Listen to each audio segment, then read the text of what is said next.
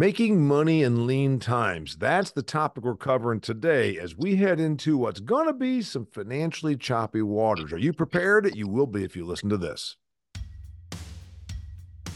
Welcome to Extreme Ag's Cutting the Curve podcast, where real farmers share real insights and real results to help you improve your farming operation. This episode of Cutting the Curve is brought to you by Claas, where machines aren't just made, they're made for more. With a wide range of tractors, combines, foragers, and hay tools, Claas is a family business just as driven, demanding, and dedicated as yours. Go to Claas.com and start cutting your curve with their cutting edge equipment. And now, here's your host, Damian Mason. Hey there, welcome to another fantastic episode of Extreme Ag's Cutting the Curve. We're talking about making money in lean times. I've got Lee Lubbers, Gregory, South Dakota's own Lee Lubbers on here, one of the original founders of Extreme Ag. And we're really talking about input cost strategies, reducing your input cost strategies. I threw this topic out to the Extreme Ag guys, and Lee raised his hands and he said, Well, I want to do this because I've got a whole bunch of stuff to share on this topic. And one of the things he said before we hit the record button was the low cost producer always wins. We worry about this always because we want to be prudent when we are farmers we're going to have to concern ourselves more with it. Here we are recording this the beginning of 2024. We're talking about commodity price uh, levels that are going to be closer to break even in many regards. We're talking about, uh, I just saw a business story in the media yesterday that said we're at about $15 billion of expected crop input costs uh, in North American agriculture. So expenses are up, commodity prices are down. You got to get smart. Lee Lubbers, you've got all kinds of stuff to share on this. Yeah, I, I hopefully I can contribute to this topic. Uh, I guess the condensed version is is it ain't our first rodeo. Uh, my brother and I were children of the '80s. Uh, we've seen high interest costs. We've seen low crop prices for extended periods. So uh, it's kind of how we started. So it's kind of ingrained into our mindset of how we run our farm you uh you know you and i are about the same age and i grew up in the 80s you get to where then the the younger crowd the guys in their 30s they've heard their uncles aunts moms dads talk about the 80s and we don't want to do that because then you know it's not this thing about oh i walked uphill both ways through blizzards and all that. It's not that. It's just that we're in a situation maybe where we haven't really been for a while. Things have been pretty darn good. Okay, 2014 till 2019 got a little softening, but it was not dire. And here we are now, we've got a little bit more of a challenge on our hands. So I guess my thought on this is uh, what what we've been through isn't necessarily it's not like going to be the 80s by any means, but we are heading into a little bit of uh, of a challenging time. And one of the big things is reducing of the cost. So you've got more expensive crop inputs now. You're probably going to have to make some adjustments. Does that mean you don't still use them? You don't fertilize? What? What's take me down? What, your strategy is? Uh, it's always about ROI, and yeah, it's not a repeat of the '80s that we feel, but uh, as as uh, input prices have gone up, guess what? Now there's a real cost of money. Uh, it went from uh, zero percent. Some suppliers were offering two percent at your bank. Now we have a real cost of money. So now it's kind of the double whammy. Uh, so uh, back in uh, about 2010, 2011, I attended TEPAP, uh, the Executive Program for Agricultural Producers down in Texas and Austin. And Danny Klinefelter is the person who started the program, and I always wanted to attend while he was still an instructor. And I was lucky enough to do that. And at the same time, I got to know uh, uh, Dr. Kohl, Dick Whitman, a lot of very talented people in the ag arena, in ag finance, and seeing business trends. So uh, it was a great program, really enjoyed it. And one of the things that Danny talked about is the 5% rule. And you go, well, what does that mean? What do I have to change by 5%? It's small incremental things. Uh, like when the space shuttle takes off or a ship is going across the ocean, they don't go right turn Clyde.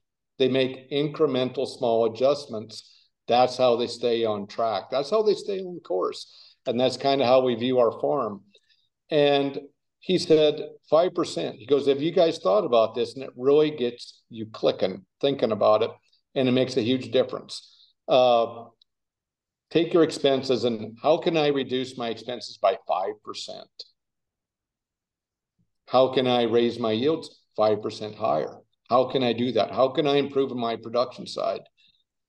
How can I improve my price by 5%? By doing small incremental things, you can swing your operation from uh, a hundred dollar loss to a hundred dollar profit in a real yeah. hurry. So I, I like this. First off, is isn't it kind of like uh, you know we're recording this in January, New Year's resolutions or goals, and you know exactly. it's, it's it's the same thing people go nuts. I got to lose 100 pounds. Well, you know, why don't you start by just changing some of your habits? Why don't you start by not eating seconds and going for a walk after dinner, whatever that thing is?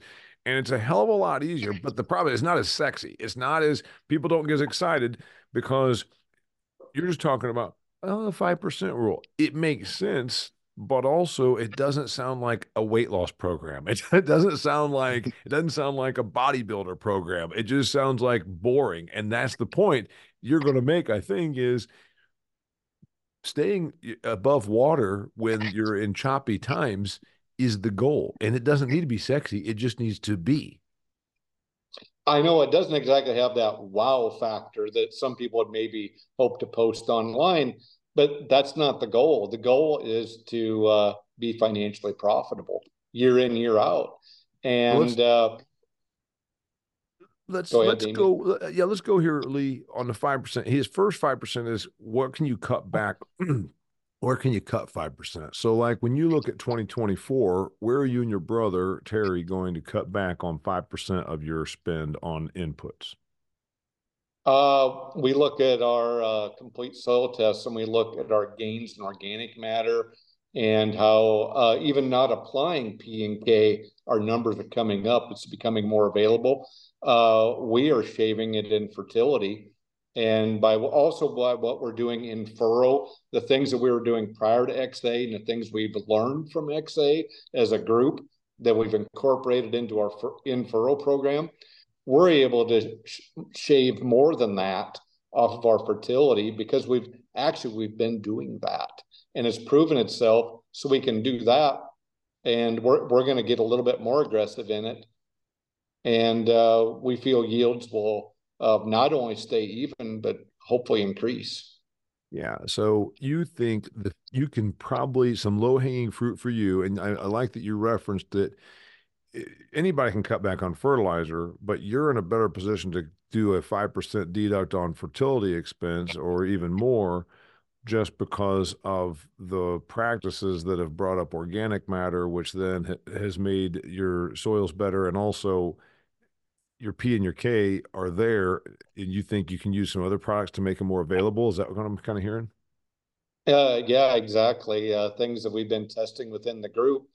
And and it can be other ways. It could be uh, hold off on trading that tractor, uh, rebuild your plant or not trade. Uh, sit down, make a list. I mean, it's that time of the year uh, where everybody's doing it anyways. So uh, just take a different approach and just go 5%. How can I do this? How can I make these incremental changes? And you might be amazed by how long the list can be because there's multiple categories that you can look at. Yeah. So you're not doing the whole five percent just on fertility. That's the that's the easiest one for you. Is there another place on input cost strategy where you're able to pull back some and you don't think it'll cost you? Uh, we're going to our retailers and uh, we're leveraging uh, the size of our operation and to get better deals is okay. what we're doing. And uh, we've seen some 15 and 20 percent savings. Okay. Uh, in one in one short conversation I had last week, uh, as soon as I threw out there that hey, I think you can do better, uh, their tone of voice changed, and all of a sudden the the deal got ten percent better okay. because they didn't want to lose it. And really, it wasn't a painful thing; it's ask and offer. That's really what negotiating is. So uh, I'd recommend another thing is get better at negotiating. Mm-hmm. Uh, when times get leaner, negotiate. Yeah, so there's there's going to be, I think, some room for that. We know the input costs have gone up. Where do you you know your your retailers are going to say well we don't have any room on this you know we're just barely making anything in the middle. So uh, you told your i guess give the advice that's maybe somebody that's not as large scale of acres they might think that they don't have as much leverage but you would say maybe you do. I think every operation does because we all are very capitally intensive operations. Uh, nobody wants to lose a, a good customer and uh, now is the time. You know, when times were good, people weren't asking for anything. So now, if you come back and ask for a little bit, I don't think there's nothing wrong with that. Right. I uh, I, I like this whole thing. Five percent. You said the five percent rule is about taking five percent off of the spend. You said, can you get five percent more yield? Well, I don't know. That one seems a little harder. I can see negotiating. I can see going and, and cutting back on a few inputs, grabbing five percent more on the yield seems a little bit uh, of a harder lift. Well, we live in an area where Mother Nature is more than variable, but yet we still look at it that way. We'll look at our five year prior average, and we've already punched in, okay, 5%. Uh, we know that's going to come down to Mother Nature cooperating, getting enough rainfall.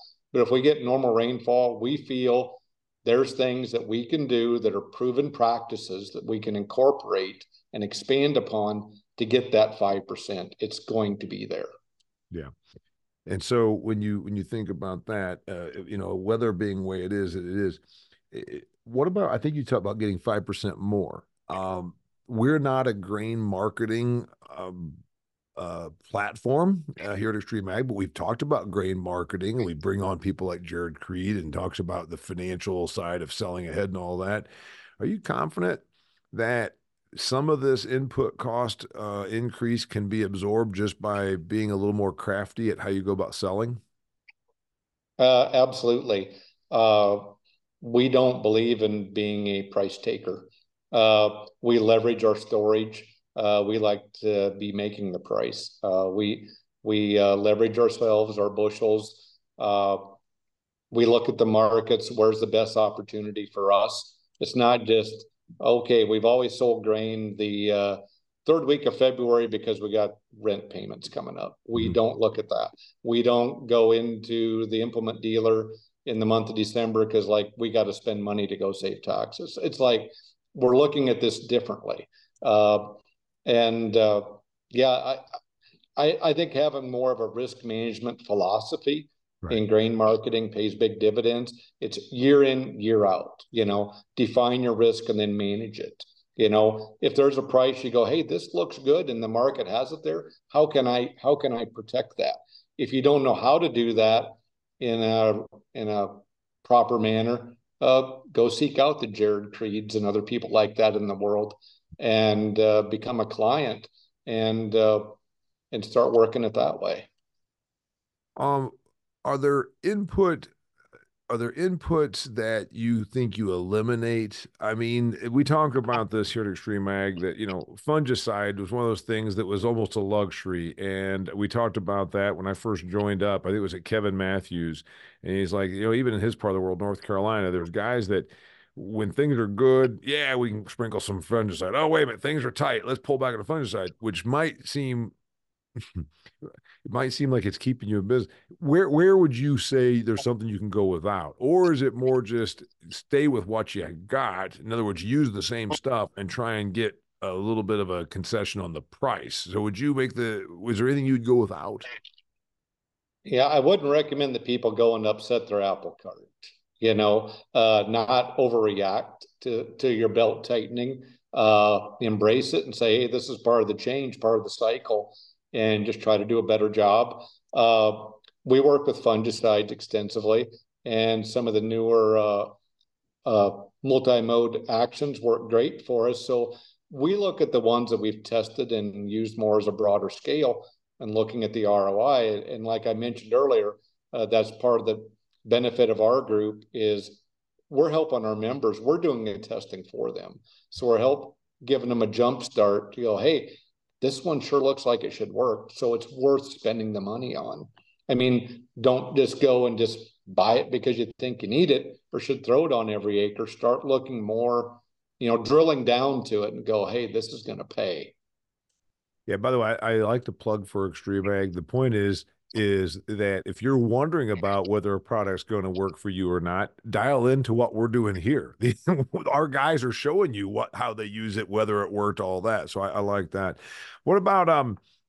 And this might be premature because we're talking about inputs, but really it's about everything the cost of money you said is an input you know my, my farm credit statement came and they tell me that if i used operating money which fortunately i don't i don't need to because i don't really farm but they said it'd be 9.6% well 9.6% is a hell of a far cry from where we were just a year and a half two years ago lee when it was like under four so yeah i mean you got to think about that is there a is there a savings that there at uh, Lubbers farms where you try to change your amount of used money, borrowed money? Uh, spend wisely. You mm-hmm. know, uh, that that's just a, a critical thing. That's why we strive to be a low cost producer every year. That's always our goal. I want to get into the low cost producer here in a minute. Before I do, dear listeners, I want to remind you uh, about our friends from Nachurs. Nachurs, if you've not uh, ever looked into their products, they're, they're, it's all about you know small dose fertility products that you can put at times of influence. Nachurs is focused on providing sustainable farming solutions and helping maintain crop potential for today and your future generations. Nachurs high quality liquid fertilizers, powered by BioK, can be targeted at specific periods of influence throughout the growing season via precision placement techniques as a means to mitigate your plant's stress enhance crop yields and boost your farm ROI. What are we talking about right now? We're talking about farm ROI, and we're also talking about keeping your head above water, making money in lean times. Um, low cost producer always wins. You said it before, hit the record button. A lot of folks in ag say, "Well, I'm a low cost producer. You know, I'm cheap. I I, I really uh, drive a good deal and all that." From my perspective, it doesn't just mean going and beating up people on prices. I think there's more to it. Um, take me down the road of low cost producer because I think you'd probably agree. It's not just about going and hammering out uh, a cheaper price on an input. There's more to it than that. Yeah, it's not about trying to beat up a retailer you work with or burning a bridge, a long-term relationship to save 20 bucks. You know, there, there's value in those relationships, but really making decisions based on ROI. You know, do they pay? Yeah. Well, when I look at the, the the list of decisions. Okay, we talked about inputs. You say it's not a good time to start uh, over tightening the belt. Let's go ahead and use the stuff. Let's try and get the best deal we can get. Um, I assume you're going to say let's try and get the best terms we can get because eight, nine, ten percent money uh, interest rate is going to push you a lot. Are you doing a thing where you're trying to defer payment? You're trying to not, uh, you know, are you able to strike those deals? Uh, we have our primary lender and we have a great relationship with them and we have the understanding that understanding if we can find we do not seek out secondary financing but sometimes you can ask and they don't come knocking on your door but it's part of their programs or part of their pool money it's like well what can you do for this uh, if if if we buy this product what can you do uh, maybe there's a good rebate maybe they're going to offer you 2% 3% better than your bank or even better than that. Yeah. Or maybe you can couple seed and chemical together, things that you're already using that are proven. And it's a it's a substantial savings. And we have the understanding at our lender if it's if it's good savings for us, they're fine with it because it's all about bringing our costs down. You know, yeah, your your your bank would probably want you to keep all your loans with them, but then if you say, "Well, listen, the seed company is doing a thing where you know they're offering me twenty percent deduct if I finance through them or something like that," so you do take those deals. Uh, exactly. Uh, spend our pennies wisely. You said uh, an important thing before we hit record about negative cash flow, and this is something that uh, you know probably some of the younger uh, producers fortunately haven't got a lot of experience and then to your credit you've got some experience having years of negative cash flow and you talked about trying to um it's it's almost like uh you're going to get injured but try to get the the the least amount of injury i think is kind of what we're talking about here when you talked about preserving your working capital and it's not the same from farm to farm yeah uh, we view uh, working capital as uh, the heartbeat of our operation.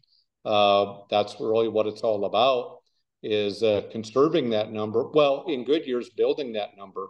In tough years, conserving, protecting that number uh, to hold it the best you can.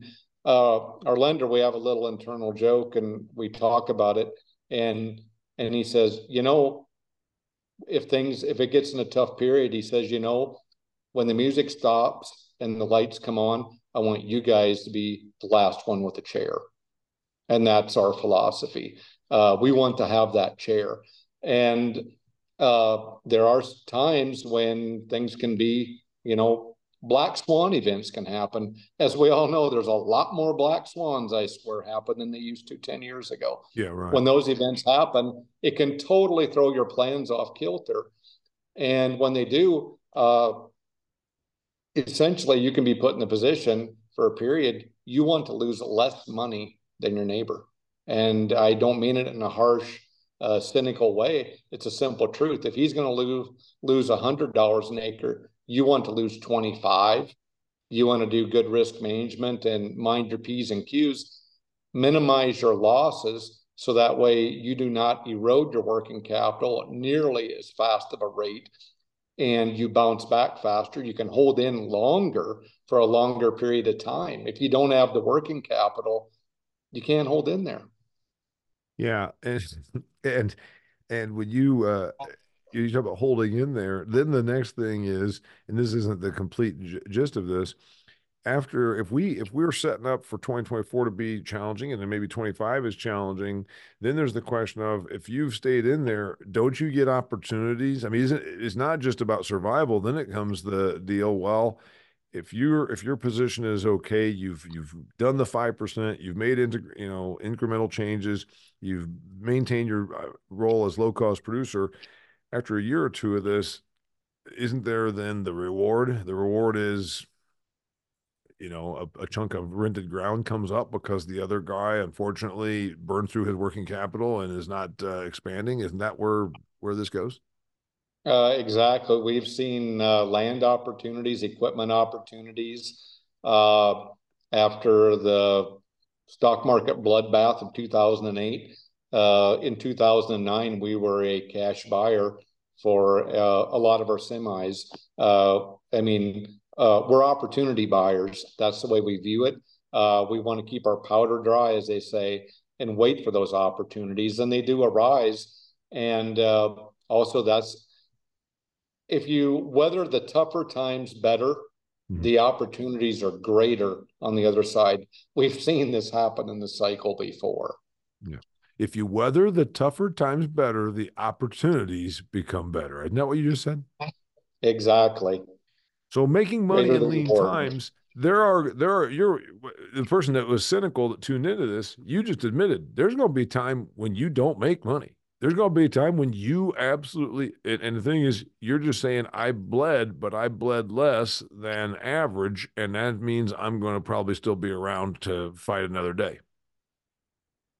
Yeah, if you look in the last decade, essentially, there's been three dollar corn, uh, ten cent milk, and 20 cent hogs. Guess what? Uh, I know people that raise all those things uh, that have come through those storms and have done phenomenal on the other side of them. But they've they're they've been tough periods. One thing that you didn't mention was you know, it's going and striking the best deal you can, telling the retailers that, you know what, uh, you know that these inputs are squeezing me, you know what commodity prices are. You didn't talk about land um, as a landowner myself, I've I've, I don't think it's going to happen in 24, but there's going to be this thing of hey, uh, these cash rents seem a little elevated, but they're not coming down. So that's the one thing that you can't probably shave. You you're probably not going to get your five percent uh, reduction on the on the cash rents, are you? You know, I've heard heard some talk about that, but I have not actually witnessed it. Not yet. Not yet. Yeah. What's your prediction? A year from now? I think the belt's going to have to keep tightening for a while to see that. Yeah. I really do. Yeah. Uh, one other things, making money in lean times. Give me any other tips, any other tricks, any other advice from your 56 year advantage. It's 56 now, isn't it? It will be in about three weeks. All right. So give me give me your uh what else did we what else did we miss on that? The the person that says, Hey man, I'm listening. I I, I want to make money in lean times. It's getting a little challenging out here. There's always opportunity. Uh, just sometimes you've got to look a lot harder for it. Uh, there's opportunities for 2024. Uh, are we optimistic for 2024? Absolutely. It's going to be a good year. Uh, we can't walk in and, and admit self defeat. We're just getting started, but we're cautiously optimistic. Yeah. But also, uh, not only was the TEPAP uh, program a really positive influence on me, uh, years ago, about 25 years ago, one of the, the first individual I really worked with on risk management for grain marketing. And he always had the one piece of advice. He said, Lee, and this applies to everything that we do. He said, define your risk and then manage it. And that's what we're doing for 2024 because we did that in every year prior. Yeah. So that's why we are optimistic for 2024 because we are working at defining our risk and managing it. That way we handle it better and that way we can seize the opportunities. Yeah. So obviously the first one's people are going to say weather risk. You even you you fight that more in Gregory, South Dakota than many people because you've got some pretty vast uh, uh, extremes and volatility. You manage that with crop insurance, I assume. Yes. Uh crop insurance is a tool, but uh, really our long till no till program yep. that program that we've been working with for the bulk of our careers is paying big dividends in the tougher years. Long term uh, no till, long term no till because up everything everything is coming up. Yeah. So yeah. Yeah, the other one. You talk about long term no till. You did that. You told me way back when uh, we recorded about that. It was a management decision because it was hard for you to keep employees. You wanted to expand, and you didn't. You couldn't have people out just running tractors. There's also that's a great opportunity for someone to to make money in lean times if you cut back on tillage, you've got the expense of the equipment, you've got the fuel, and you've got the manpower. Is is it time for some of these operators to consider changing some of their practices when things are leaner? Uh, it's definitely time to be testing new thoughts and philosophies. I've talked to people uh, north and east of here, two, three states away, where they were told no till can't work. They're making it work. Uh, if there, there's if there's a will, there's a way. Mm-hmm. I guess we always have to be looking as like, how can we do our jobs more efficiently? Mm-hmm. Because the cost of equipment is not going to go down 30%. Uh, you mm-hmm. know, new or used, it's not going to happen. Uh, labor's not going to get easier to find. Uh, whenever crop prices drop, as we all know, inputs have a very long tail. They drop at a lot slower pace as we're experiencing now, hence tightening our belts. So there's all these things that we have to be looking is like, how can we do what we do better? I like it. All right. Is that our last is that our last thing? Uh to make money in lean times? No more thoughts of wisdom up there in Lee Lubbers' bald head? how I lost my hair, man. no, I, I think that's what's interesting is we're not even being dour. We're not being doom and gloom. It's just the reality of what these numbers look like. And so uh, the, the, thing is, you said define your risk and management. Well, the weather, you manage that. The, the cost of money, you've talked about that. You're looking for better deals on the money from, uh, and, uh, and also mm-hmm. you're you're talking about better deals on the product. So you've pretty much. Is there any risk you haven't quite figured out how to manage yet? Uh, if we could make it rain or you know shut it off at certain times, yeah, that'd be great. But guess what? We have to work with Mother Nature. Yeah. So, uh, you know, uh, the th- the things that that we can manage to risk on, we focus on. Those that we can't, those that are just the things in life. Yep. I don't lose any sleep over. I sleep yeah. just fine. I like it. His name's Lee Luber. We're talking about making money in lean times. It looks like we're going to have some uh, some choppier waters. It doesn't mean that uh, you're going to lose the farm. It just means you got to tighten your your management.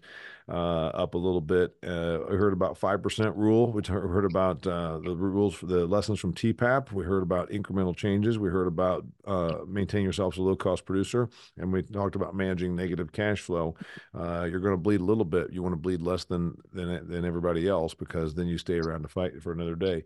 His name's Lee Lubbers. If you want more great stuff, go and check out extremeag.farm. That's probably where you found this. We're also on Facebook and on Twitter. We're going to have uh, more great stuff coming for you. I've done hundreds of videos just like this with these guys cutting the curve, and these guys have shot videos out in their fields. It's all there. If you want to take your learning to the next level, become an Extreme Ag member. It's only $750 a year. You get a question and answer platform to answer and go deeper on topics with guys like Lee. You also get exclusive offers.